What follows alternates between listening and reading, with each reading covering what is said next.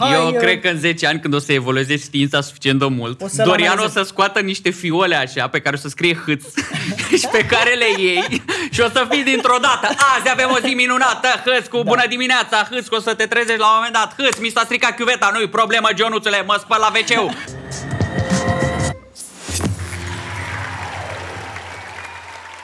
Salutare și bine v-am găsit la Gândește Diferit, probabil cel mai cool podcast ce își propune să aducă cei mai interesanți oameni cu cele mai interesante idei care să te ajute să înțelegi lucrurile dintr-o altă perspectivă. Invitatul pe care ne-am gândit să-l aducem în seara asta este o persoană foarte creativă, dar în ciuda talentului său nu a mers pe drumul ăsta din totdeauna. A terminat facultatea româno-americană, jurnalist mai concret, însă n-a practicat asta niciodată, pentru că unul dintre visele pe care le are este să joace într-un lung metraj. Este foarte prezent în mediul online, are un canal de YouTube cu peste 700.000 de abonați, iar cel mai vizionat clip al lui ajunge aproape la 7 milioane de vizualizări. Este pe departe unul dintre cei mai buni entertaineri când vine vorba de parodii și tot ce înseamnă comedie. A colaborat în trecut cu Antena 1, chiar el mărturisind că atunci a fost una dintre cele mai frumoase, dar și dificile perioade din viața lui. L-am chemat să ne spună cum trece el peste momentele grele, ce metode și tricuri folosește să se țină motivat, toate evident într-o notă funny, chiar dacă până la final o să fiți surprinși că este o persoană destul de deep și introvertită. George Tănase, bine ai venit! Probabil Ce tare, te ce cunoaște o grămadă de lume, George. sau nu. Eu zic că te cunoaște, adică am văzut acolo... Sunt un pic invidios, de exemplu, ultimul tău clip la care m-am uitat a trecut deja de un milion. A trecut, s-a dus, Dumnezeu să-l ierte. Deja, uh, a fost deja un s-a trending. dus și... Na. Da.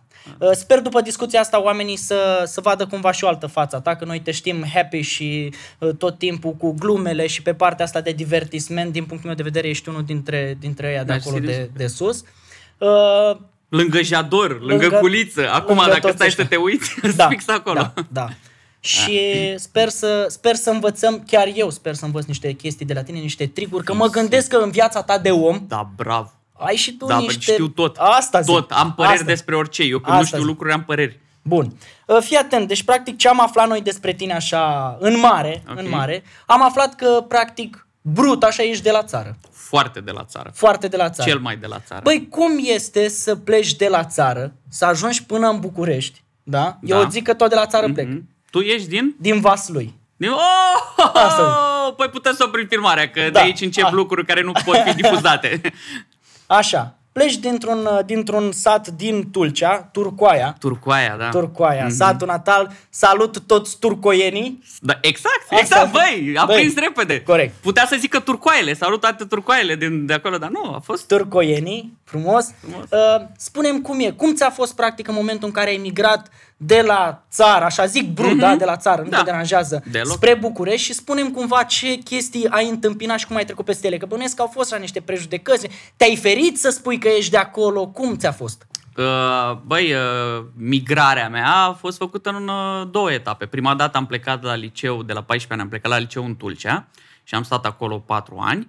Bine, veneam acasă în fiecare săptămână, dar impactul a fost uriaș pentru că eu orașul în copilăria mea l-am văzut destul de puțin și când am văzut, n-am văzut cele mai mari orașe. Adică pe vremea aia Tulcea, Brăila, erau orașe mari pentru mine, nu de nivelul Bucureștiului.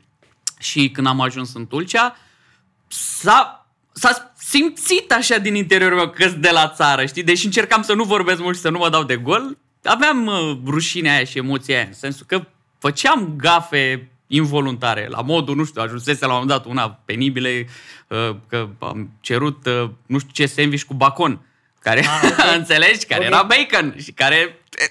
Dar uh, am și fost crescut, adică am prins generația asta cu Yahoo Messenger, cu High Five, nu știu, și am avut acces la internet și am mai aflat lucruri Mhm. în timp.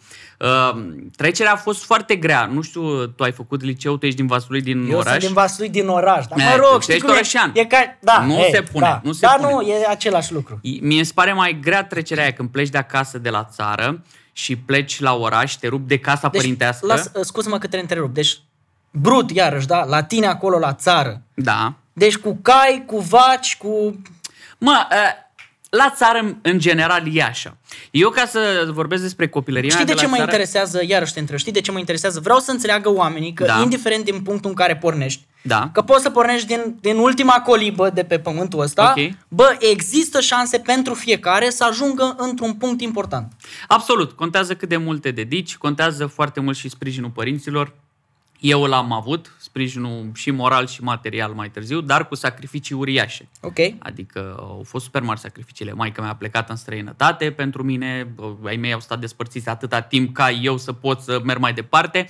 Eu neavând un drum stabilit de mic, pentru că eu cred că am evoluat odată cu plecările astea ale mele. Adică prima dată am plecat la Tulcea, am început să văd lumea un pic altfel. Apoi am trebuia să plec la Constanța, că nimeni nu mergea dintre apropiați la București. De regulă, când pleci de la țară, uh, tu te duci în, într-un oraș unde ai niște rude. Ca Ok, să poți da, să stai corect. la ele, să poți să te ajute, dar în caz de ceva, în caz Corect. de Doamne ferește, ți se face rău ție în casă, să vină după tine acolo, să aibă Da. grijă. Și e, majoritatea oamenilor din Tulcea sau cei care terminau uh, liceul la Tulcea plecau la Constanța sau Galați sau Brela, care erau mai aproape. Bucureștiul era ceva. "Hă, hă, Păi cine vine mamă la tine la București Așa, dacă mori se întâmplă? singur.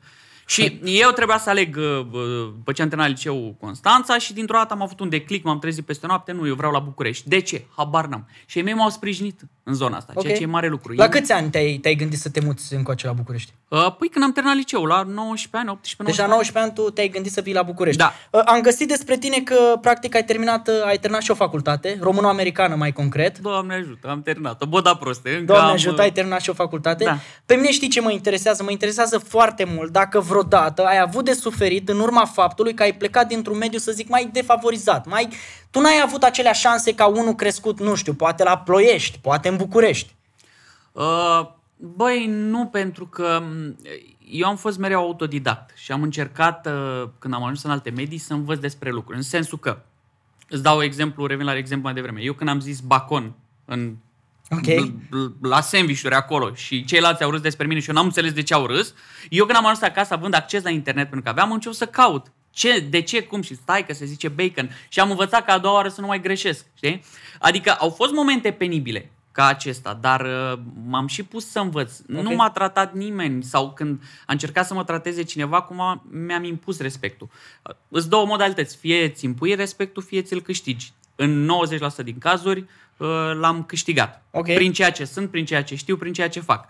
Uh, 10% mi l-am impus. E și greu să-ți impui la fizicul ăsta de Adonis, să-ți impui tu respectul. Da, Dar uh, da. am prins și oameni mai slabi în viața mea și am zis, băi, și ce dacă sunt de la țară? Eu asta știu și asta fac. Nu e... În anii aia, într-adevăr, uh, era un pic ru- rușinea asta, că ăla e de la țară, ăla e de la Corect, oraș. Acum da. nu știu Cred dacă că și mai acum chiar. e, cred că și da? acum e, Nu da. știu, nu mai dau eu seama, probabil am crescut și... Acum e o mândrie, atunci am avut un pic rușinea aia, că băi, da. ăla dacă e de la oraș, mie e un pic superior, că e de la oraș și eu Da. sunt de la țară. Era mentalitatea asta după comunism, care okay. în timpul comunismului țăranul era foarte apreciat. Și după, e, țăranii mă, și noi orășenii care stăm în apartamente și avem, nu suntem ca țăranii ăia, știi? Adică eu am prins un pic Da. da. vibe-ul ăsta. Deci dacă ar fi să schimbi ceva în gândirea ta de atunci, lucrul ăla ar- ar fi să nu te mai uiți așa cu, băi, vezi, domnule, ăștia de la oraș, cumva să-ți dai șanse egale. Uh, Eu mi-am cam dat șanse egale, pentru că cumva am încercat să fiu conștient de ce știu să fac. Ok. Cumva ăsta era reperul meu și bă, zona pe care o abordam. Zic, bă, eu știu să fac asta. Ăla care e de la oraș, care are măsa mulți bani și nu știu, nu știu. Acum, vezi tu, eu, uh, că mai vorbeam cu un prieten de bully, că de regulă e la liceu, Da, când pleci de la da, țară. clar. Și da, e fenomenul ăsta de bully. Eu am și fost prieten cu oamenii care buleau, sau cum se zice, Bu- bulinguiau. bulinguiau. E, Nu Care- știu cum s-a făcut.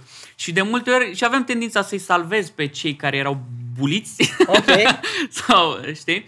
Uh, Adică cumva eram, hai mă Radu, lasă, nu, nu-i mai zice, pleacă mă că nu știu ce țăranule, lasă-l mă în pace, hai, știi? Deci tu erai împăciuitorul din da, toată încercam să fiu un combinația. păcitor, dar culmea a fost că nu știu cum de-am avut lipici la oamenii ăștia, Aha. care erau cumva răi și pentru ceilalți, știi? Adică făceau rău, știți, bully, toți am fost Dai seama, toți, la da. toți a venit la un moment dat cineva Clar. să te ia, ia, ce ce asta e Deci acolo? tu Ia. practic erai uh, un, un fel de uh, protectorul poporului. Eu eram Elveția. Am înțeles, am Înțelegi? înțeles. Mă înțelegeam bine, eram Robin Hood, mă înțelegeam bine cu săracii, dar un Robin Hood care se înțelegea bine și cu bogați. Am înțeles, am înțeles. Și încercam să fiu, Și băi, practic îi stați ajutai. un pic, fetelor, hai să ne calmăm țâțele, liniștiți-vă, uh, există o cale de mijloc, înțeleg că tu ești de la oraș, înțeleg că ăsta Da. vrea să-ți ia banii, să te aștepte după colț și telefoanele alea Nokia N95, dar înțelege și tu că are niște părinți care lucrează în străinătate. Începeam o poveste, Da, începeam da. un monolog Frumos, socratic. deci așa. storiu, Da, storiu. Știi? Dar dacă ar fi Și da. să, dacă ar fi să, nu știu, să, să le dai un, un sfat, o părere, dacă nu-ți place cuvântul sfat, un sfat copiilor care cumva sunt batjocoriți, să iau ăia pe care îi împăciuiai tu de ăștilalți. Ce, ce le-ai spune? Mă, din punctul meu de vedere, asta nu o să se termine niciodată. Clar, da. Fenomenul ăsta de bully e firesc, se întâmplă în natură, adică întotdeauna ăla puternic îl mănâncă pe la slab. Dar Uh, poate evoluăm un pic în, știi, zic eu, și să mai diminuează. Băi- adică noi încercăm să-l diminuăm, practic. Eu înțeleg, uh, dar mi se pare că omenirea încearcă să controleze absolut toate aspectele vieții din ziua de azi și uh, negăm firea noastră animalică. Mhm. Eu sunt de părere, probabil și pentru faptul că am citit niște lucruri care mi-au deschis așa mintea și de regulă, dacă nu mă înșel, nici vorbea despre firea noastră animalică, că cu cât o reprim mai mult, cu atât ea va exploda în alte zone. Adică dacă noi acum ne certăm și firea noastră animalică e să ne dăm câte o palmă, noi nu facem chestia asta, reprimăm, pentru că dacă ne-am dat câte o palmă s-ar termina conflict. Clar. Sau câte un pumn. Dar uh, avem tendința de a ne răzbuna unul pe celălalt în alte moduri. Și e posibil să ne atacăm jumate de oră prin uh, aroganțe și chestii, uh, cu tatuajele alea vii tu la mine, uh, cu fața aia de prost fără barbă vii tu la mine, știi? Și ar dura și mai mult conflictul decât ar dura dacă ne-am dat două palme. Ce vreau eu să zic acum, nu e calea să te bați. Clar. Dar în același timp, cred eu că întotdeauna va exista chestia asta și cred că cei mai puternici vor deveni și mai puternici prin, trecând prin fenomenul ăsta. Nu cred că vom opri buliu, nu cred că dacă interzicem lucruri uh, și bă, amendăm părinți și bă, ținem copiii la case de nu știu ce, o să se oprească. Ce vreau să zic este că trebuie să fiți conștienți de valorile voastre. Acum aveți accesul la internet. Când vi se întâmplă o chestie, uh, recomand copiilor și părinților să ducă copiii la psiholog dacă e cazul, pentru Da. că este foarte bun. Dar nu cred că o să se oprească fenomenul ăsta și nu cred că oamenii răi o să dispară dintr-o dată de pe planeta noastră. În continuare cred că o să Clar, fie. Clar. Ideea este cumva să contraatacăm fenomenul ăsta, să nu mai existe copii, nu știu, traumatizați încă de mici până la vârstele Da. de adult și așa mai departe. Adică, cum ai zis și tu, ideea de psiholog iarăși e Da. foarte bună să vorbească, poate copilul cu părintele să, Exact. să ducă deschis la el și așa mai departe. Da, dar vezi tu că, uite, și aici mi se pare o problemă. Adică, pe vremea mea, uh, când te duceai să vorbești cu tactul și ziceai că, uite, s-a luat Jador de mine, uh, tactul avea tendința să se ducă să-i dea una lui Jador. Da. Înțelegi? E, problema e că am văzut acum, de curând a fost chiar o știre cu un părinte care a făcut chestia asta. M-am gândit că poate evoluând, cum ziceai și tu, se oprește fenomenul ăsta. Adică părinții moderni înțeleg mai bine. Băi, îs copii, fac chestii, se ceartă, am pățit-o și eu. Nu mă duc să dau cu copilul de pământ. Clar. Știi? Și de-aia cred că uneori psihologul e ar putea să explice mai bine și copilului și părintelui care e situația și cum trebuie acționat decât un părinte care poate e stresat, poate e nervos, poate și el a avut o copilărie grea, poate e o răzbunare că și el a fost bulit Da, în da, viața da, lui și Clar. Deci știi? cumva ar trebui să nu ne mai ferim de ideea de, de ideea Absolut de psiholog. deloc. Eu cred că asta e salvarea bă, poporului român. Am înțeles că ești un om uh, cheltuitor. Tu spui despre tine că ești o persoană cheltuitoare, da? Da. Mhm. Unul dintre defectele tale, că ești o persoană cheltuitoare. Da. Uh, care a fost ultimul lucru pe care, pe care l-ai cumpărat și care a avut un impact mare asupra ta? Un obiect. Nu-mi zice FIFA, că știu că îți place să joci Da. FIFA. Da, dar nu, nu-mi spune FIFA are un Zi, impact spune-mi, pozitiv. spune un, un obiect. Un obiect, dar până în, până în 500 de lei. A, păi asta e cheltuitor? Nu, eu când mă arunc, mă arunc. Așa până în 500 de lei, mega imaj. Mă duc acolo, oh, Da, scuze, m-am gândește-te la aruncat ce, cu ce, reclamă. ceva, ce, ceva ce a avut uh, impact asupra ta. Să zici, bă, uite, mi-am luat X. Mă, nu știu, știu, pot să-ți spun un obiect uh, pe care am dat, zic eu, destul de mulți bani și pe, pe, pe care nu l-am folosit așa. Spre exemplu, am văzut și eu la toată lumea că are, toți aveau smartwatch-uri. Uh, la sală, la fitness, de alea, știi? Și eu când mă apuc să-mi cumpăr uh, gadgeturi sau device-uri, bă, nu mă duc și eu ca toată lumea la primul model. Mă duc la ultimul scos. Deși eu nu știu să-l folosesc, n-am avut în viața mea și nici n-am studiat. Ce că cărțile se astea face? zic că se numește snobism. Da. Uh, da. Uh, Jadoare, traduci și mie, ca să și aia snobism, adică că așa cu... E, uh, și am dat uh, foarte mulți bani, zic eu, undeva la vreo 2500 de lei pe un ceas, pe care, bineînțeles, l-am folosit de câteva ori la sală să-mi ia bătăile inimii și tensiunea și zodia, să-mi spună zodia în fiecare zi și ce zice la leu și la taur și apoi stau acolo 2500 de lei, pline de praf, înțelegi? Am înțeles. Am stat acolo. Cei mai mulți bani în plăceri uh, vinovate pe care îi cheltuiesc sunt cărțile. Și chiar dacă nu pare și nu, îmi cumpăr foarte multe cărți pe care, bă, nu știu, cred că citesc dintre ele maxim jumate. Da, știu ce zici. Știi? Îmi cumpăr, eu dacă intru Ai- în cărturești sau în librării în general, a, asta e pentru mine, că iau te titlul ăsta. Cum să devii bogat Clar. și celebru în doi pași simpli. Gata, asta e pentru... Ai vrea să ți le bagi în cap, dacă să poți să-ți, Bă, da. să-ți spargi capul așa, să ți le Da, bagi și să da, le închizi înapoi. Știu senzația, dar ajungem și la cărți, stai liniștit. Trecem într-o etapă mai, mai nașpa din viața ta. O să te provoc acum să te gândești la, bă, un eșec. Că E și tu om acum, da? Și ai avut și tu, așa, că doar n-ai mers așa drept de la început și până la sfârșit. Da, frate. Dar n-ai fost superhero. Nu? Mă interesează, mă interesează un eșec pe care tu l-ai resimțit ca lume, așa, un moment pe care tu l-ai resimțit uh, nasol și, practic, cu ce ai rămas tu de acolo și ce ai putea să-i sfătuiești, nu știu, pe alții care poate să, să găsesc în aceeași situație în care te-ai găsit tu atunci. Um, mai eșecuri uh, sunt foarte multe. Fiecare an simt că se mulțesc. Deci eu simt că nu mai ajung la mal. Simt că nu mai Vreau ajung la unul, mal. Nu vreau știu, unul hard. uh, Cred că unul care a avut impact foarte mare asupra mea a fost când a trebuit să plec din televiziune, prima dată când și intrasem acolo. Adică după ce am terminat o școală de televiziune, am mers să lucrez uh, în Antena 1 la Observator Special, era o emisiune și făceam sketch-uri, ceea ce mie îmi plăcea. Adică descopeream zona Da. asta. Neplătit, bineînțeles, munceam ca un rob uh, pe plantație, dar uh, îmi plăcea chestia asta. Da. E, la un moment dat, pentru că și cheltuiam din buzunarul propriu foarte mult, că bă, mâncare acolo, că transport, că taxiuri, că așa, nu mi-am mai permis să fac asta. Și mă rog, la un moment dat, ei ar fi vrut să mă angajeze ca reporter. Eu nu-mi doream reporterie, îmi doream să fac în continuare partea asta de umor, că și mergea foarte bine. Da. E, când s-a terminat, uh, am avut așa o, o frustrare, o dezamăgire uriașă, pentru că eu altfel îmi imaginam televiziunea ca pe o lume ideală în care toată lumea e fericită și toată lumea vrea să promoveze talentul și munca și bă, eu chiar credeam că sunt acolo. Da, da, da. Și am avut frustrarea pe care am vărsat-o pe mine. Că n-am fost suficient de bun, că n-am muncit suficient de mult, că ce fac acum cu viața mea, că eu nu vreau să mă întorc în școală și să fac școli și așa că m-am săturat. Și am fost super, super dezamăgit și de exterior și de interior, știi? Ok. Ca mai apoi, bineînțeles ce am învățat că asta era scop, am Da. învățat să nu renunț și că trebuie să continui să fac asta, dar nu știam cum să fac asta, pentru că în televiziune mi se ofereau niște condiții, cameră de filmat, sunet, bla bla bla. Eu îmi doream să fac asta, am stat vreo lună în depresie, supărări, nu știam pe unde să o apuc, eram vai steaua mea și mi-am dat seama într-o zi că bă, aș putea să mă filmez cu telefonul. Ai găsit soluția. Da, aveam un S2 Ok. care, mă rog, camera de pe față, mai mult auzeai cu ea decât vedeai.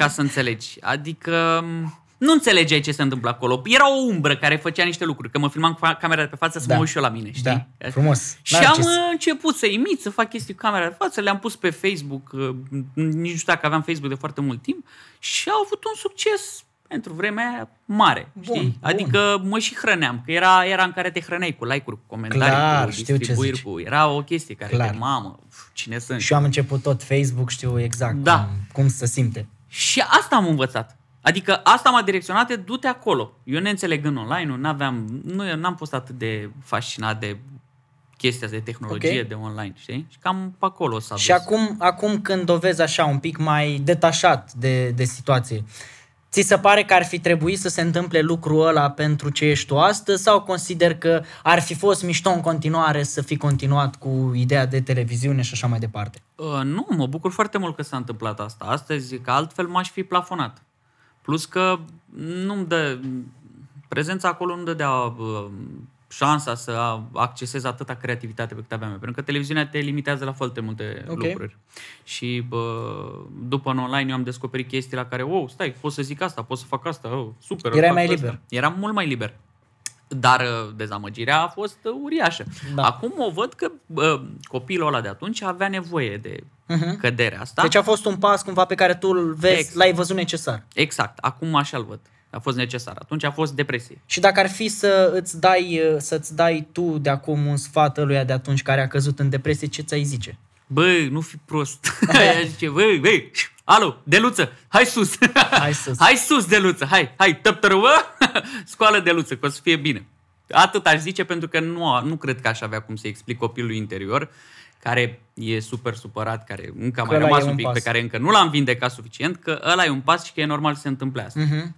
Cu toate cărțile citite și atunci și acum, încă rămân niște urme, niște răni, niște umbre care sunt, da mă, da, uite, puteam să câștig bani la 20 de ani și să fac ce-mi place. Ai timp. Ai timp de luță. Hai sus. Hai sus! Hai sus. Că tot am ajuns la, tot am ajuns la partea asta cu stresat și așa mai departe. Ce faci tu în momentul în care te simți copleșit de o situație și nu, nu te mai poți concentra, nu mai merge treaba, nu... Eu mereu, uh, ca un bărbat adevărat ce sunt, evadez în FIFA. Mă bag în FIFA. Deci când ești joc, super când stresat sunt super și nu stresat. poți să mai ieși dintr-o situație și Da. te simți copleșit, Da, te frate. bagi rapid Mă la... bag rapid uh, în FIFA, joc 2, 3, 5 meciuri, uh, uit, uh, mă tranquilizez un pic, atunci nu, nu mai știu că, care sunt problemele și de Am ce înțeles. sunt uh, nervos. După care, revin din FIFA obosit, mă culc, mă trezesc, îmi reamintesc problemele și mai dau o serie de FIFA. Și cam cât te ține ciclul ăsta? Până Băi. la, până la... Că nu poți să fugi așa la nesfârșit de... E, trebuie să nu o mă rezolvi. cunoști. nu mă cunoști. Fug de probleme, mamă, Usain Bolt Am al înțeles, problemelor. Am înțeles. Uh, Până când îmi vine o idee, până când mă bă, deconcentrez, după ce mi-am jumulit jumătate de cap de coșuri și de bă, bă, așa, și am jucat toate meciurile și îmi dau seama că... Asta e, la, știi când mi, mi se pro- procede clicul? Când încep să pierd grav la FIFA. Am înțeles. Îmi dau seama că eu am un stres interior mai mare decât mă gândeam. Știi? Și atunci îmi pun o problemă. Poate ar fi bine să nu mai joc nici FIFA, că iau bătaie. Și atunci încep să caut soluții Am și înțeles, rezolvări la am probleme. înțeles. Deci asta este, asta este varianta ta unică a la Tănase George, ocupă-ți creierul Da, cu da, totul altceva. Tranquilizează-l. Tranquilizează-ți creierul cu totul altceva, Da. după care întoarce-te la problemă că trebuie să găsești soluții Da, că da, n-ai da, nu, încotro. pe loc nu. Dacă eu, eu sunt și foarte vulcanic, uh, sunt coleric și când uh, trebuie să caut o soluție la problemă, uh, nu sunt genul ăla de om așezat, calm, ca în cărți. Ok, bun, aceasta este o problemă din care noi o să învățăm Tu lucruri. spargi, rupi. Hai să eu încep, bă, mă, bă, bă, bă, de ce mi se întâmplă mie asta? Că ce am făcut eu greșit? Doamne, încep cu Dumnezeu să mă iau cu el Am de gât, înțeles. că e vina mea că am făcut eu asta. De ce trebuie să rezolv eu chestiile astea? De ce trebuie să-mi caut eu chirie? Să-mi caute altcineva, știi? Am o fire boemă așa aristocrată în care Am am, înțeles. impresia că trebuie să existe niște oameni care să-mi rezolve Am problemele, înțeles. știi? Și tocmai de aceea mă enervez, merg, joc FIFA, mă calmez Am înțeles. după foarte mult timp și apoi încep, bă, bine mă, hai, hai, că nu vine nimeni să mi le rezolve, că-ți vai sufletul meu, hai, dă unde le iau. Ok, bun, hai să dau niște telefoane să-mi cer scuze pentru ce Bun. am zis mai devreme. și, și ce, Radu, bă, îmi pare rău că am zis asta la telefon. Doamne, scuze, Do- scuze. Doamne, scuze, Doamne, iartă-mă. scuze, te rog. Ce Am fost, profesiune. am fost și eu nervos că om. Da. Dacă tot veni vorba de vulcanic așa și de coleric, spunem care ar fi un lucru pe care ai vrea să-l schimbi la tine. Uh, să nu mai vorbesc mult și prost. Asta aș schimba la Ți-a mine. adus multe, multe... Multe și o să Probleme? mai aducă. Foarte multe. Deci, nu vorbiți... uh, Când vă enervați, nu vorbiți. Mai bine uh, aveți ca uh, mecanism de apărare liniștea, tăcerea. Să știi că și mie mi s-a întâmplat de foarte multe ori când am fost nervos să vorbești să-mi pară rău după. Deci cred că asta Da. e o chestie general valabilă și Da. cred că cel mai bine e să nu vorbești, să nu promiți nici când ești fericit, Exact. nici când ești nervos și trist. Exact. Deci în nicio... Și Beat, evident, nu se mai pune problema să nu promiți și să... Beat îți mai ok decât Da? rest. Am Da, înțeles. dacă supărat, beat, pă, oh, ești fratele meu. Am înțeles. am Zic înțeles. lucruri pe pozitiv. Dacă streas și nervos, ne. Nu, zic lucruri pe, pe, pe care le, reg- le regret apoi, știi? Și nu... Asta aș schimba. Am noroc că prietena mea e calmă, e așezată și ea Am înțeles. E aici, știi, Stai. ca Oana Roman cu, cu pizza, știi? Facelul, am mâncat trei, o felie am mâncat, știi? Așa am face. Stai, tănase! Bă, gură, Stai, stai, și chiar încep să... Că dau tot, mă, exact ca un vulcan. Am dat toată lava afară, gata. Și ai tot- Toată lumea e stai. cu durere de cape, aoleu, Ce a zis ăsta, ce a ce făcut vreau, ăsta? mă, de la, bă, bă, lasă-mă, știi? Și așa mi-am pierdut prieteni, m-am certat cu familia, Am am, înțeles. pierdut bani. Uh. Deci, dacă nu vreți să pierdeți bani, familie, copii, părinți, nepoți, neveste și așa mai departe, nu Da. vorbiți când sunteți nervoși. Aduceți-vă aminte. Regula Tănase George, Nu vorbi neîntrebat. Asta nu zic, vorbi când când ești ești, nervos. prost. Nu vorbi, sunt multe, sunt multe. Ea pot să scriu o carte despre asta. Am o curiozitate. Zimi, zimi un lucru pe care n-ai crezut nici în ruptul capului că poți să-l faci și cu toate astea l-ai făcut. Băi, aici pot să zic chiar din meseria mea, adică eu n-am atâta stimă de sine pe cât pare. Ok, ok. Eu chiar am o părere proastă de multe ori despre mine și au fost foarte multe personaje pe care n-am crezut că să pot să le fac vreodată și m-am trezit că puteam să le fac. Ok. Și am fost, wow, wow, wow, stai, ă, tu de unde ai venit, știi? Ceea ce mi-am dat seama că talentul și darul ăsta nu mai, nu mai e o chestie pe care tu poți să o controlezi, uh-huh. e fie un dar divin și tu trebuie să cumva să te lași deschis să-ți vină chestia aia. Adică sunt lucruri din meseria mea pe care nu pot să le controlez. Mă interesează după ce treci de un episod din ăsta. Zici, bă, uite, eu nu pot să fac treaba asta. Mhm. Mm-hmm. E clar, eu nu cred că pot să fac treaba asta, mă arunc o fac. Da. Mă interesează ce-ți spui tu ție după ce vezi că ai putut.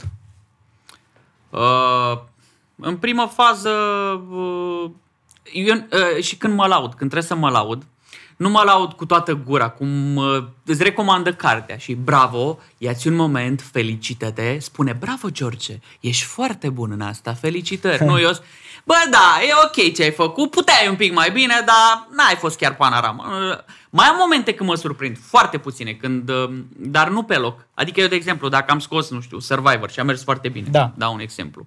Uh, Eu până să se lanseze am fost nou. E o mizerie. Când m-am uitat a doua, a treia oară mon- pe montaj, e o mizerie, e o porcărie, nu o să placă nimănui treaba asta, nu o să facă nimic pentru că praf, că nu știu să...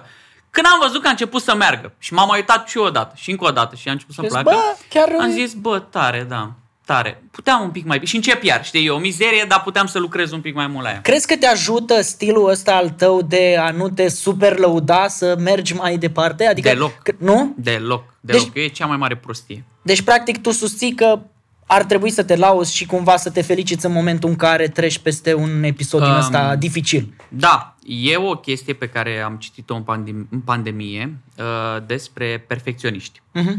Uh, perfecționismul sau uh, oamenii care sunt perfecționiști uh, se află într-o mare capcană. Exact cum se află uh, hamsterii în uh, roata aia. Da, știi? da, da, da. E, tu din uh, roată, hamsterul ăla, ești tu, perfecționistul. Și ai impresia că tu urci pe o scară. Dar efectiv tu alergi în gol și te epuizezi. E, ceva de genul fac eu.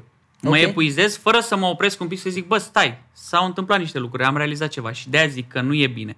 E bine din când în când, chiar dacă ai succese mici, să te oprești, să le conștientizezi, să zici, da, e bine și să-ți găsești ceva care să te motiveze. Băi, spui niște targete mici, am ajuns acolo, bun, bravo, am reușit. Ok, hai să iau de la capăt, să văd acum pot să ajung acolo. Mi se pare mult mai ok decât, nu, vreau să ajung acolo, eu acolo trebuie să ajung, dacă n-ajung sunt cel mai prost, sunt cel mai slab, sunt cel mai... Citeam o chestie din asta foarte interesantă la Tim Ferris, dacă știi despre el. A luat interviuri la o grămadă de oameni din ăștia de succes, cum ești și tu de altfel. Uh, poți să știi? Așa sunt cu Tim Ferriss, știi cum vorbim în fiecare zi. Așa, uh, și zice exact același lucru pe care îl spui și tu. Zice, băi, e ok să-ți stabilești targeturi înalte, dar în același timp trebuie să stabilești niște targeturi mai mici de care să te bucuri. Da. Că dacă nu, o să te frustrezi foarte tare, exact. vrând să ajungi doar la ăla și doar la mulțumindu-te. Da. Și ce se întâmplă? Ajungi acolo și zici, a, Și se întâmplă să ajungi acolo și zici, a, și te frustrezi și mai tare și exact. mai Exact. pui unul și mai sus și te frustrezi și mai tare și ajungi la un burnout din ăsta și E chestia aia clasică Spital. pe care o zic toate site-urile, toate Da. citatele motivaționale. Drumul e important, nu destinația. Uite, și e fair. eu de foarte multe ori cumva am, am, am fost așa gânditor pe ideea asta de drumul e mișto și trebuie să te bucuri de el, nu destinația. Bă, dăm și mie un trick, uite, că și a- vorbim amândoi despre treaba asta, dăm și mie un trick să pot să mă bucur de drumul ăsta. Cum fac eu să pot să-mi succes mintea astfel încât să pot să mă bucur de traseu până la destinație? Să-ți comanzi produse să-ți comanzi produsele pe care le folosește Dorian Popa. Nu știu ce ia, ce bagă, dacă aș descoperi, o să-l sun, o să vorbesc cu el, bă, e fantastic. Aș vrea asta, mă uit dimineața, când sunt la baie, când sunt cu cafeluța în mână, Am înțeles. la domnul Dorian, e fantastic ce face și mie mi se pare că e la alt nivel. Eu știi ce cred că e, știi ce cred că e la el? Eu am un, un, un lucru pe care, îl- pe care îl stimez în ceea ce îl privește pe el, este această, această doză, eu cred că nu se va termina niciodată, eu cred că el când o să moară o să fie la fel, la 80 de ani cred că o să fie la fel, bă, nu știu de unde are tot pozitivismul ăsta și toată energia. Eu cred că este un mindset pe care el și l-a Exact. băgat în cap, pe Păi- care eu vreau să-l iau de la el, frate. Păi eu mă uit la el și zic, bă, n- n-ai cum. Ăsta și când îi se strică mașina, când îi se strică casa. Deci finalul e tot ăla. Hai, Eu cred că în 10 ani, când o să evolueze știința suficient de mult, O să-l Dorian o analizez. să scoată niște fiole așa, pe care o să scrie hâț și pe care le iei și o să fii dintr-o dată. Azi avem o zi minunată, hâț, cu Da. bună dimineața, hâț, că o să te trezești la un moment dat, hâț, mi s-a stricat chiuveta, nu-i problemă, Ionuțule, mă spăl la wc Înțelegi? Da, eu cred că, practic, asta ar trebui să înțeleagă oamenii de la el și cred că cumva el punctează exact Da. ce am întrebat eu. Bă, traseul ăsta, cum te bucuri Da. de el? Deci cred că pozitivismul ăsta și nebunia asta Da. de a privi orice, cum ai zis tu, mi s-a stricat ghiuveta, mă spăl la Da, wc da, da. De a privi orice nebunie din asta un pic, un pic din altă perspectivă. Bă, da, da, știi, asta e viața până la urmă și la coadă. Cei drept, noi, ăștia care ne-am născut și post-comunist, așa, bă, în anii 90, încă am prins vremurile alea grele. Și n-am avut atât de mult acces pe cât uh, au, nu știu, generația 2010 Da. în sus. Uh, și încă avem niște metaprograme înrădăcinate la nivel de subconștient. Adică trebuie să mergem să facem multă terapie Clar. ca să le vindecăm. Clar. Uh, chestii pe care ni le-au băgat părinții în cap, că Ei învățați e la rândul politicos lor. să faci așa, nu e politicos să faci așa, e bine să faci așa, nu e, să nu te pună dracu să cer ceva de la oamenii ăia Clar. din casă. Dar și ei învățați la rândul Și lor ei, de ei n-au înaintea lor și absolut de nicio sistem. vină. Clar, nu au clar. absolut nicio vină. Uh, Dar noi acum, conștientizându-le, Clar. ca oameni adulți, trebuie să le vindecăm și nu se vindecă așa, doar mă gândesc cum e Dorian și fac și eu ca Dorian. Dorian, cred că am muncit cu el extrem de mult, cred că a Și trecut prin o grămadă de frustrări și goluri și Clar, nervi și 100%. supărări și depresii și, și tocmai de aceea să ajungi la nivelul ăla, cred că după Buddha, Dorian e acolo. Deci după Buddha, Dorian Am e înțeles. La nivel de energie și de pozitivism. de pozitivism. Am Bine, înțeles. Buddha asta a făcut toată viața lui. A căutat Da. să, să cumva să accepte problemele și bă, Conștiința budică gen înțelepciune. să atingă nirvana, înțelepciunea. Da, Eu cred da. că Dorian a atins-o mai repede ca Buddha. Buddha s-a apucat la 29 de ani, Dorian are câțiva ani de când face asta. Asta zic. Tare. Uh, Zi-mi un pic uh, cum te organizezi tu când trebuie să faci ceva, care e, nu știu, poate ai vreun trick al productivității. Cum faci să, să termini lucrurile mai repede? Băi, eu dacă n-am un deadline... Deci deadline-ul, ăsta e Vai. secretul, gata. Ați pe... Deci mi l-a dat în 3 secunde. Deadline. Nu e ok așa. e ok să-ți dozezi munca și să-ți faci, cum Da. da. îmi zicea unul din colegii voștri, că voi aveți, pam, scrieți pe Da, da. notițe, da. da. pe nu știu ce. Bă, eu cred că ăsta e secretul. Eu dacă n-am deadline, dacă n-am presiunea aia, dacă nu știm că mâine trebuie să vină cineva să mă înjure, să mă omoare, să mă bată ca să-i dau produsul Am ăla, înțeles. nu ți-l fac, oh, să fac eu așa de la... Dar lasă-mă că am timp, am timp, mă duc să joc o FIFA. Păi și un cum ori. faci? De exemplu, că tu nu răspunzi, în, în fața cui răspunzi tu că trebuie să postezi un video pe YouTube? Cum faci? Îți dai tu ție deadline? Ce faci? Că nu înțeleg. Când trebuie să fac pentru mine Da, ce clipuri, a, păi nu, dar îmi caut scuze. Eu cu mine am Amân. niște conversații Am înțeles. fantastice. Zic, da, și așa mă nu mergea. deci și așa nu Și mergea. ce te pune la treabă până la urmă? Că ceva te pune la treabă. Foamea. Foamea e cel mai bun uh, Motivant. motivant. uh, Adică când, Fiolă uh, motivantă. Când uh, simt că... Când auzi sunetul ăla, oh, e înțeles. timpul să filmăm și mă transform în Dorian 3 minute. Că, Johnule, ne apucăm de filmat, de scris. Am înțeles. Da, conștiința nu mă ajută atât de mult încât să am conștiința aia, bă, băi, trebuie să facem, că nu știu, mai e câte o voce la un moment dat unde, până emisfera stângă pe undeva zice. Dar se "Trebuie duce, fac." e trecătoare. Da, tre- trece Am așa. înțeles. zice, Dar crezi că te-ar ajuta, de exemplu, să-ți stabilești deadline-uri și să-i spui unui prieten de-al tău, bă, uite, până vineri trebuie să fac video, dacă nu îți dau 200 de lei. Bă, eu am suflet de artist uh, leneș. Uh, Pentru că există și artiști muncitori și bă, trebuie să recunosc, pe mine merg foarte mult după val, așa, după când mă lovește inspirația, mai ales când trebuie să fac ceva. De fiecare dată când fac ceva mecanic, nu-mi iese Uh-huh. cum îmi doresc. Trebuie să recunosc, sunt și mici excepții când uh, îmi propun, spre exemplu, cum am făcut ultima parodie, mi-am propus, băi, trebuie să fac aia. Nu știu de unde o apuc, nu știu de unde, dar trebuie să fac aia ca să pot accesa energia de care am nevoie, inspirația. E, când faci chestia asta e mult mai natural să-ți vină lucruri, Ok. dar să nu o forțezi. Adică, nu știu, e o linie foarte subțire între a forța un lucru și a-l face de la sine. Încă Da. da. nu-mi dau seama, încă mai am lucruri de învățat, nu-mi permit să dau un sfat sau o părere aici. E, cumva trebuie să învățați, cred, să vă ascultați pe voi. Când e cazul să o faci, când nu e cazul. Când o forțezi, când nu o forțezi. Dar să nu o confunzi cu amânarea. Să nu o confuzi cu Că amânarea. acolo Vedeți e, că să furișează prin spate și e după foarte... colț stă așa undeva o doamnă care se numește Lenea. Aia abia așteaptă să, să, să dai colțul așa. Oh, ce faci, mă, George? Bă, nu jucăm și noi o FIFA? A, mâncați așa, că ai, Că ai timp, liber. ai timp, cum zic, ai timp, Dar bă, cum, este spectacole nu Este perioada timp, asta. tată, este Hai să dăm timp. o FIFA. Asta zic. Uh, Mare știi grijă. ce am observat la tine acum? Uh, am observat că vorbești foarte mult de intuiție, că să accesezi energia, creativitatea, că divin ca alea, că vezi, domnule. Și nu pot să mă abțin să nu te întreb un lucru care și pe mine mă interesează și mă pasionează în același timp. Zimi cum ești tu cu zona spirituală? Care sunt uh, direcțiile în care, în ce crezi, în ce nu crezi, cum vezi tu situația asta? După ce te ghidezi, că știi cum e, fiecare om pe pământ trebuie să aibă ceva în care crede. Asta dacă nu ești ateu, dar mi-e Da. greu să cred. Um, Păi e un documentar foarte interesant despre atei pe la Zayafet. Uh-huh. Și recomand. Nu știu, um, trebuie să-l vedeți. Cred că șapte tipuri de atei. Dar să știi că e și super de- faptul că uh, consider că ești ateu implică tot ideea că practic tu negi existența tot unui Dumnezeu. Adică s-ar putea să, în, în ultima instanță, tot să crezi că există, doar că îl negi. Um, nu neg existența unui Dumnezeu. Dumnezeu, neg divinitate, uh, na. existența Dumnezeului promovat de religii. Ok. Uh, accept uh, bă, elementele de conduită morală. Să nu faci rău, să nu furi, să nu știu ce. Accept uh, lucrurile bă, pozitive din religii și care îl reprezintă pe Dumnezeu, dar eu cred într-un Dumnezeu care iubește, nu care pedepsește. Uh, cred într-un Dumnezeu uh, care... Uh, eu sunt bucată de Dumnezeu, adică cred și în chestia asta de spirit, de Duh Sfânt, cum îi spun unele religii și- și așa mai departe. Și cred în uh, teoria părții din întreg. Ok. În sensul că dacă o fărâmă un punct de Dumnezeu, acel Duh Sfânt, suflet sau cum vrem noi să-i spunem, e în mine, clar trebuie să existe ceva mai mare decât mine care are proprietățile mele.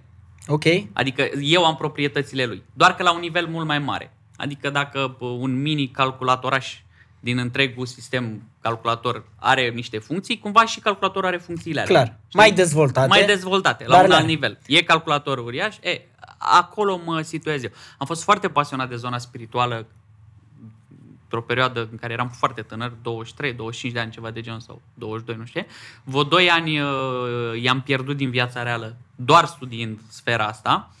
Uh, m-am rupt un pic de realitate și mi-am dat seama că e interesantă zona spirituală, dar dacă nu ești suficient de echilibrat, aluneci pe o banană și îți rupi uh, Clar. coloana. clar. Și te rupi devine, de realitate. devine tot dogmă, mi se pare mie. Devine dogmă, se duce Da. într-o alt fel de religie. Adică Clar, altfel de atâta timp cât uh, ce înveți nu e, bă, nu știu, benefic pentru tine sau te transformă în altceva, uh, trebuie să ai mare grijă.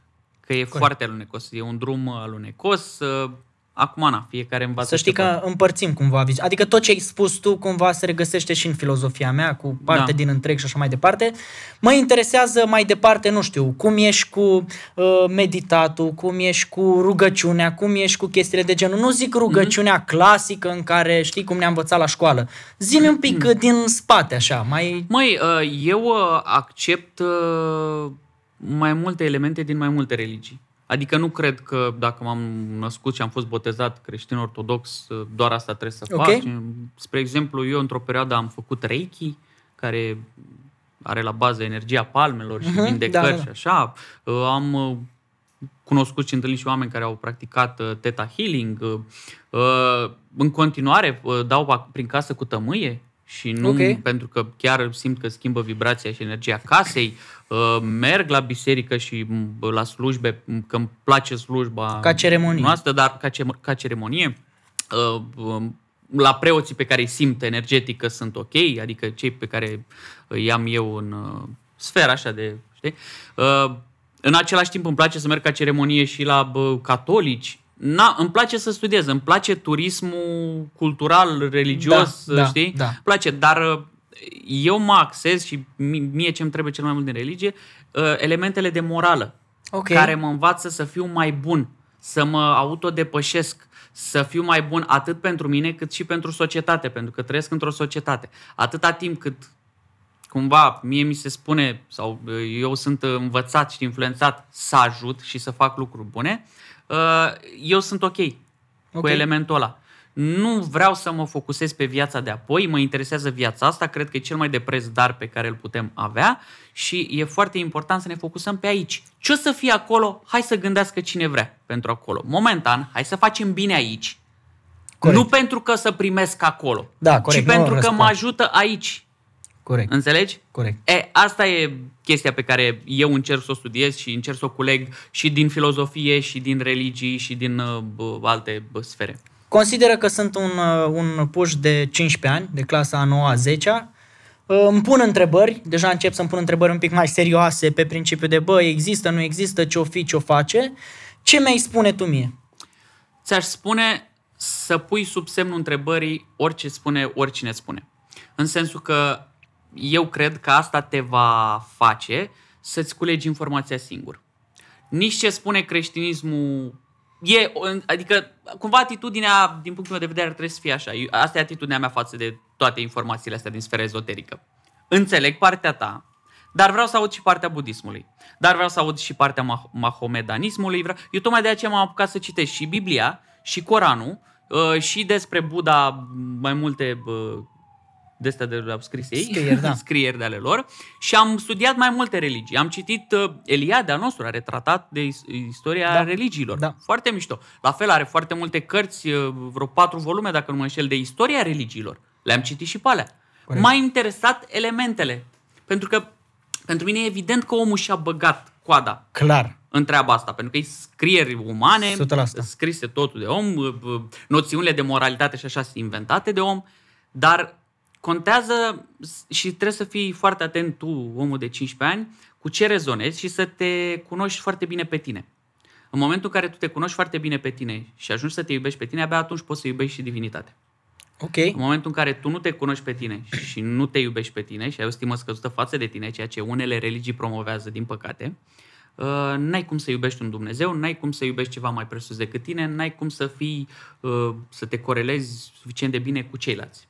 Zim la ce aș putea să mă uit ca și, nu știu, video sau uh, zim o carte în direcția asta pe care eu, puștiu de 15 ani, aș putea să, să o citesc sau să, la care să mă uit, la un video la care să mă uit. Ah, măi, uh, prima carte care mi-a schimbat mie un pic percepția bă, despre bă, sfera asta spirituală uh-huh. și despre principiile, eu fiind un băiat de la țară, cum am și vorbit la început, da. uh, un băiat creștin ortodox în zona asta, cu elemente de religie învățate la țară, care, mă rog, sunt destul de limitate. Să nu speli duminica, să nu ceea da, ce, din da. punctul meu de vedere, niște aberații inventate da. de om. Să nu zici nu știu ce, niște, în fine, fiecare cum le percepe. E, uh, prima carte care mi-a schimbat asta uh, e scris de Paul Ferini, sau Paul Ferini, nu știu exact cum se pronunță, Liniștea inimii. Ok.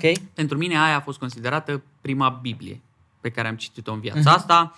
Uh, nu citisem Biblia propriu-zis până atunci, ca să înțeleg exact ce se ascunde în spate, dar aia a fost pentru mine aia, um, nu știu, un tratament, o terapie. Okay. Chiar și când am avut o operație foarte grea, uh, cu o noapte înainte să fiu operat și să am probleme de sănătate respective, eu am mai citit toată cartea aia și m-a liniștit. Deși eram foarte stresat că nu știam ce se întâmplă a doua zi cu mine, uh, cartea aia m-a liniștit foarte mult și, nu știu, sper să ajungă și la voi și să îmbrățișați energia aia. Cumva e un pansament. Pentru mine a fost un pansament. Da, să știi mai curios, o să o, o, să o caut. O lăsăm oricum și la în descriere, descriere. în toate alea. Paul Ferini, Liniște inimii, toate sunt bune de ele. Mai ales că l-ai legat cumva și de un eveniment bănuiesc că un pic mai dificil din, da. din viața ta. Ce Da. zici tu că ai avut o operație și așa mai Da. departe.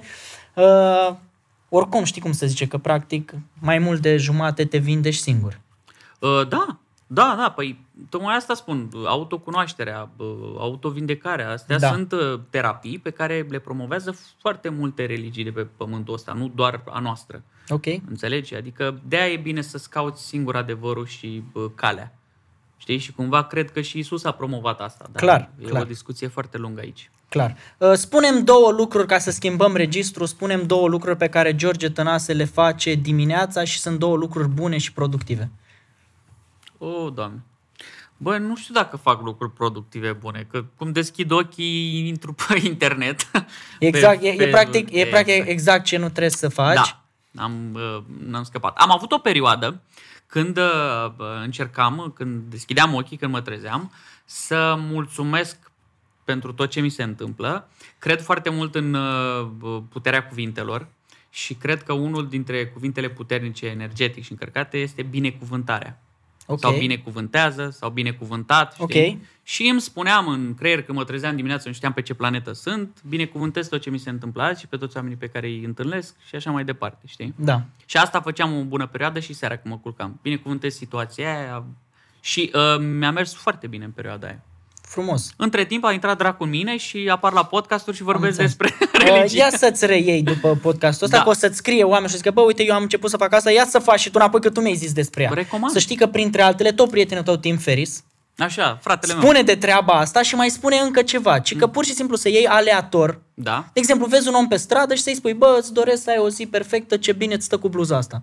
Știi că îți aduce o doză de satisfacție atât de mare în interior că e foarte greu să mai fii supărat sau trist sau orice alt lucru. Da, e, aici bă, e o, o altă banană pe care poți aluneca, pentru că la noi în România știi că multe lucruri nu se pot aplica ca în afară. Corect, da, corect. Uh, Dacă te duci în stație acum la RATB și sunt niște babe foarte supărate care cară niște sacoșe câte 5 stații și te duci să rămâna mama Dar nu-i spui tare mental, că doamne, fe- Ah, doamne ferește am crezut că să te duci să-i spui.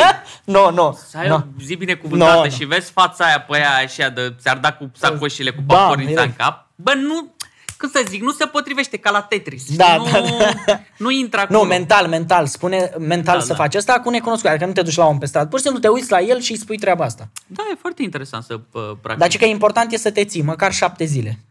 Uh, da. Măcar Contează șa- să fii perseverent. Măcar șapte zile. Uh, Spune-mi care este filmul tău preferat. Uh, Și de ce, evident. Că am înțeles printre altele că una dintre uh, dorințele tale pe acest pământ este să intri în zona cinematografiei Da, mi-ar plăcea foarte mult. și am zis că, bă, trebuie să aibă, Tănase, dacă tot își dorește zona asta, trebuie să aibă un film așa care să-l, să-l fie impactat mai mult decât celelalte filme. Uh, am un uh, film preferat, sau nu știu dacă neapărat e film preferat, că mereu evit răspunsurile astea de filmul preferat, Preferat. preferat melodie, dar Vorba filmul vine. care cred eu că a avut un impact uriaș asupra mea și care, uh, emoțional vorbind, m-a atins foarte tare, se numește, dacă nu mă înșel, Copacul cu povești, e tradus în română, dar cred că în engleză e A Monster's Tale sau ceva de genul. Ok? Uh, E despre un băiețel de vreo 7-80 ani, uh, a cărui mamă se îmbolnăvește de cancer și uh, el nu vrea să accepte că o să o piardă. Ok? Și o luptă cu el și în imaginația lui uh, apare un uh, prieten slash aliat, uh, un copac, care încearcă să îl învețe experiența asta și să-l facă să treacă mai departe. Uh, Numai cât am vorbit mi s-a ridicat părul Da, pe mâini, văd, pentru chiar, că, chiar. da, da, nu e bă, Caterinca. L-am revăzut de curând uh, și am plâns și de fiecare dată când îl văd am plâns. Prima dată am fost în cinema cu o tipă la filmul ăsta, am nimerit întâmplător, n-avea nicio gară, am fost cu o tipă, uh, eram așa cumva, zic, băi, stai să fiu bărbat, nu știam de ce bă, așa. Am plâns, am umplut toate șervețelele pe care le luasem la nachos cu lacrimi. și nu puteam, a, voiam să plâng, știi plânsul ăla în hohote? Așa. Ăla, Așa voiam să plâng și nu mai puteam, nu puteam că aveam nodul aici, dar și în același timp lăsam să curgă lacrimile, umpleam, le mai storceam. Ba. Am plâns foarte mult. M-a, m-a atins foarte mult. Încă încerc să-mi dau seama ce a atins din mine. Clar a atins copilul interior. Cred eu că a atins uh, o parte din mine bă, când uh, maica mea a trebuit să plece în străinătate să muncească ca să mă susțină mai departe. Uh, Cumva rana asta de abandon ușor. e foarte adâncă. Lucrez la ea de ani de zile și o să mai lucrez. Cred că sunt foarte mulți uh, copii și generația ta Da. și generația mea și generații mai Da. mici care se confruntă cu treaba asta, cu părinți plecați în afară da. și cu senzația asta de, de, de abandon. Da, e, e foarte grea. Eu în pandemia asta am avut timp să lucrez mai mult cu mine, să citesc mai mult, să mă descoper. Um, Chiar recomand o carte, dacă tot am Mhm. uh-huh. avut la su- subiect, uh, cred că cea mai bună carte pe care am citit-o în ultimii doi ani, Vindecarea copilului interior. Asta era următoarea întrebare. Ce carte ai recomandat care te-a impactat așa în ultima perioadă? Deci vindecarea copilului interior. Vindecarea copilului interior. Citind-o, a fost și prima dată când am făcut exercițiile din carte. De regulă știți că sunt cărți care spun, bun, acum iau o foaie și un pix și notează. Niciodată nu făceam asta, treceam, hai, lasă-mă că iau eu foaie și Da. pix. E, de data asta am făcut exercițiile alea, pentru că aveam două variante. Fie mă duc la psiholog sau la psihiatru, că nu ajunsesem grav, fie fac exercițiul ăsta iese, nu iese, nu contează. Și am făcut exercițiile alea din carte. Adică să-mi notez niște chestii, nu mari exerciții, nu te pun să faci abdomene și flotări, da. înțelegi? Adică era o chestie. Și bă, am avut niște conștientizări pentru că e greu să sapi în interiorul tău și să dai atâta moloz la, la o parte, parte da. ca să descoperi diamantele alea. Și să găsești în interior o variantă a ta foarte murdărită și foarte un copil umbră, cum zice în carte, care e super supărat și să reușești să-l accesezi. Să... Am, am reușit să fac asta și atunci am fost foarte mândru de mine când am ajuns la informațiile alea și mi-am dat seama că copilul la interior e atât de emotiv, e atât de speriat, uh, e atât de fricos, iar eu n-am făcut nimic în toți anii ăștia, efectiv l-am neglijat, am zis ok, e foarte multă muncă și mi-am seama că e foarte predispus la răni. Adică eu de când am citit cartea asta, efectiv în toți oamenii pe care îi întâlnesc, văd niște copii mici da. într-un corp mare, da. ca și cum ar fi niște roboți așa da. și controlează, știi? Da. Și uh, cumva, nu știu, cartea asta mi-a schimbat atât de mult mintea încât efectiv pe fiecare dintre voi pot să vă văd copii, fără okay. barbă, fără tatuaje, fără mușchi, fără nimic și pot să văd cum ai fi reacționat în copilărie. Deci să înțeleg că ți-ai rezolvat uh, multe dintre problemele tale interioare cu, cu cartea asta. Ce mă interesează pe mine, simți că dacă n-ai fi citit cartea asta și n-ai fi descoperit-o, uh, ai fi mers cu frâna de mână trasă? Adică simți că ți-a dat, ți-a dat un, te-a, te-a ușurat în, în ceea ce privește, nu știu, parcursul tău? Pentru o perioadă, da. Adică simt că am descoperit uh, din interior, nu știu, 5% din ce cred eu că mai e acolo. Adică mai am mult de săpat. Ok. De aceea, un alt film foarte mult, uh, un alt film care mi-a plăcut foarte mult a fost Inception. Da, frumos. Pe altă zonă, frumos, nu pe da, zonă de... frumos. Mi-a plăcut ideea de săpat în interior și subconștient și să cobor mai jos, mai jos. Mi-a plăcut foarte mult Inception. Fii atent, exercițiu de imaginație. Dacă ar fi să faci un banner mare și să-l pui în mijlocul orașului, bum, ce ai scrie pe bannerul respectiv? O, oh, doamne. Cu mine sau cu Deci, oricine? ai posibilitatea să pui Așa. un banner uriaș da. în centru, la Unirii, Da. bum, să-l pui în mijloc, să-l vadă toată lumea. Ce ai scrie pe bannerul ăla? Nu-ți dau mai mult, cu tine, fără tine, scris, Înțeles. nescris, poză, abar n-am, nu știu. Bă, aș pune canalul meu de YouTube, îți dai seama ce aș putea să pun, băi. Da, stai că aici, da, subscribe George Tănase. Nu e evident, nu e logic? Nu știu, eu te Tu n-ai întreb. face Asta, asta? asta e un exercițiu. Nu, eu n-aș face asta. Nu? Dar ce Nu, pune? ei, tu ce nu vreau pune? să-ți spun. Păstrezi Aș pentru pune podcastul canalul tău următor. de YouTube. Ai pune canalul meu de YouTube. Dai Aștept seama că- pe, pentru când o să fiu invitat eu la podcastul meu să răspund, Sigur. la, să răspund la întrebarea asta. Deci tu pe un banner mare, Mare. YouTube, George Tărase și fața mea ca un primar, așa, știi, votați. am înțeles, am înțeles. Uh, un secret de al tău pe care nu ai putea să-l spui oamenilor și te-aș provoca să-l spui acum.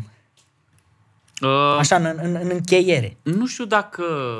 Că de, nu cred că mai e secret, că deja a apărut pe internet și pe TikTok și așa și am fost surprins să văd chestia Da. asta. Eu am participat, prima mea apariție TV, am participat la Miss Băiatul de la țară. nu știu dacă ați apucat, Nu, dacă a ajuns nu, la nu, voi. nu Mi știam. s-a părut foarte amuzant Nu când știam. eu am crezut că au dispărut chestiile Nu astea din știam. online. Și a fost foarte amuzant că vorbeam de băiatul de la țară care bă, eram eu și uh, acolo vezi exact și ce smigăl eram, adică era super. De unde aveam ai probleme plecat? de Da, dacă sănătate. vreți să vedeți de unde, De a unde am plecat George plecat? Tănase E și, greu să mă recunoașteți. și că se poate, Da. se poate. Dacă el a putut, Da. Pe Dacă am principiu put- de... De la 50 de kg zici că abia luase în castingul ca Golum în uh, Stăpânul Inelelor. Atât de slab eram. și mi-au înțeles. trimis oameni clipul. Nu cred, tu ești ăsta. Și le răspundeam. Da, mă, da. Na, ci- nu- că nu mi-e rușine. Adică e o chestie Da. vindecată. Da. Poate acum trei ani mi-ar fi fost rușine. Că zic, dar până la urmă, bă, ăsta eram. Aveam probleme de sănătate mari și în același timp totuși uh, luptam. Voiam în lumea asta se nimerise. Era un context absurd acolo venise ăștia cu emisiunea cu doamna Maria Dragomiru, sau nu știu cine venise. Așa, și m-am dus să-ți dai seama în televiziune. Oh, pff, acțiune. Și ăsta a fost un secret câțiva ani. Acum nu știu dacă mai e secret. Dar în continuare sunt oameni care mă Ok. întreabă și n-apuc să le răspund și uh, pe, pe ocazia asta oficial este da, frate, am participat și n-am trecut mai departe. Ce să Care ar fi cele mai importante două skill-uri pe care ar trebui un om să le aibă și să le dezvolte ca să ajungă acolo unde își dorește? Sau cât de cât aproape de, de țelul pe care și-l stabilește? Din punctul tău de vedere, Um, evident. Eu a- ce apreciez eu cel mai mult la Da. oameni, uh, a- să fie muncitori, să tragă mult, să facă. Cred că munca și perseverența sunt lucrurile care pot să-ți aducă cele mai multe beneficii în orice domeniu, oricine ai fi. Talentul e locul 10, din punctul meu Ok. de vedere. În orice domeniu. Deci consider că n-ar trebui ca oamenii să blocheze de ideea că, bă, n-am talent în asta, nu, sigur nu are sunt. nicio treabă. N-are nicio treabă. Sunt atâtea exemple în lumea asta care arată cât dacă ești muncitor poți să, poți să faci lucruri. Nu îți trebuie niciun fel de talent, trebuie doar să muncești, să perseverezi și o să reușești. E imposibil să nu reușești. Pe mine, de exemplu, mă ajută foarte mult să mă uit la oameni care, la fel, cum spui tu, n-au fost mega extra talentați Da. și au muncit și au ajuns în niște puncte la care te, mă sperii eu Da. când mă uit la ei. Zic, Da. băi, ești nebun, nu pot să cred așa. Îmi dă, îmi dă curaj și mă gândesc, bă, dacă ăsta, ăsta, ăsta, ăștia toți au putut să ajungă până acolo, Da. bă, eu vreau până aici, adică nu vreau chiar până acolo, eu vreau până aici. Pare mai doable când vezi exemple în altă parte, cel puțin pentru Clar. mine. Da, da. Eu uh, încerc uh, să mă uit la mine că sunt invidios când mă uit la alții. Am Eu înțeles. la mine se activează invidia mereu când mă uit la alții că a făcut aia sau aia sau aia. A, ia uite mă, păi puteam și eu să fac, încep să-mi caut scuze Am de astea înțeles. și de de trebuie să Tu mă uit ca de la mine. Matthew McConaughey, care zice care este supereroul tău, eu peste 10 ani.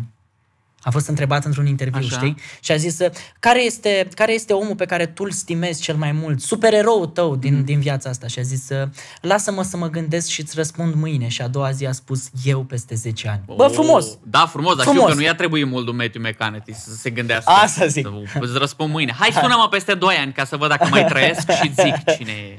George, ultimă întrebare. Da. Dacă cineva uh, ar trebui să rămână cu ceva după discuția noastră, cu un singur lucru, cel mai important, care ar fi lucrul ăla din punctul tău de vedere? Cu ce ar trebui să, să rămână? Dacă păstrăm uh, nota serioasă, uh, să încerce să devină din ce în ce mai buni în orice fac și în orice sunt ei în viața de zi cu zi, să își dorească să se autodepășească, să nu se blocheze la uh, nivelul de înțelegere al familiei sau al uh, cunoștințelor sau al uh, găștii de prieteni. Dacă vorbim de zona amuzantă, să poate și de jos, dacă mă Am înțelegeți. înțeles. Oricând. De jos poți să ajungi și mai jos, dar și mai sus. George, mă bucur că am avut uh, discuția asta cu tine. Și eu, Sincer, am mulțumesc. descoperit o parte pe care nu o știam la tine. Da. Adică Și chiar, eu. chiar, chiar nu o știam. Uh, și cred că și oamenii au descoperit o zonă Da. ta pe care nu o știau, așa mai... Uh, De regulă în podcasturi nu, uh, și n-am vorbit. uh, De fiecare dată când vin la un podcast nou, uh, mă uit la oameni și uh, să văd ce research au făcut, Da. pentru că eu nu am spus chestii despre mine. Eu până anul... Ne-a fost greu. Până anul trecut, uh, anul trecut am conștientizat la un alt podcast că eu n- am ascuns toată viața mea. Corect. Și eu am seama că în conștientizările astea pe care le-am făcut eu pe timp de pandemie, am zis, bă, dar stai, n-am nimic de ascuns. Ăsta sunt, astea sunt Da. valorile mele, asta gândesc. Clar, peste 10 ani o să fiu cu totul altcineva. Uh, hai să las asta amintire, moștenire, că poate o să vreau să le văd și eu Da. la un moment dat. Știi? Și bă, vă apreciez și vă stimez mult pe toți cei care faceți chestia asta și vă informați și căutați, pentru că sunt ore pierdute din viața voastră Da, în care trebuie să ascultați la mine nimicuri. Corect, corect. Uh, Ne bucurăm că gândești și tu diferit așa cum zicem noi, chiar dacă ești funny și amuzant toată ziua și pe Instagram și pe Facebook și pe YouTube și peste tot, se pare că viața ta are și o notă serioasă, ceea ce mi se pare de altfel și foarte normal, Da. dar mai mult decât at- atât are o zonă și destul de deep din punctul meu de vedere, adică am găsit la tine un om deloc superficial, adică chiar mi se pare că ai o gândire așa, când Da. stăm la o discuție mai serioasă, destul de deep, lucru care pe mine mă face să cred că, bă, E mișto să fii funny și să Da. fie toată viața amuzantă așa, dar bro, e importantă și zona asta altă pentru că cumva menținând balansul ăsta lucrurile o să fie mișto așa long term. Da, cum a zis și bă, eu am o deviză de pe care m-am ghidat foarte mult timp bă, de la Chaplin. Uh, Nu au râs ei cât am plâns eu. Deci dacă stai să te uiți la podcastul ăsta, așa l-aș defini. Ok? nu au râs ei cât am plâns eu. Ok, George, mulțumim frumos Mulțumesc încă și o eu, dată. Ne vedem uh, săptămâna viitoare cu un alt invitat extraordinar, la fel ca George. Pa!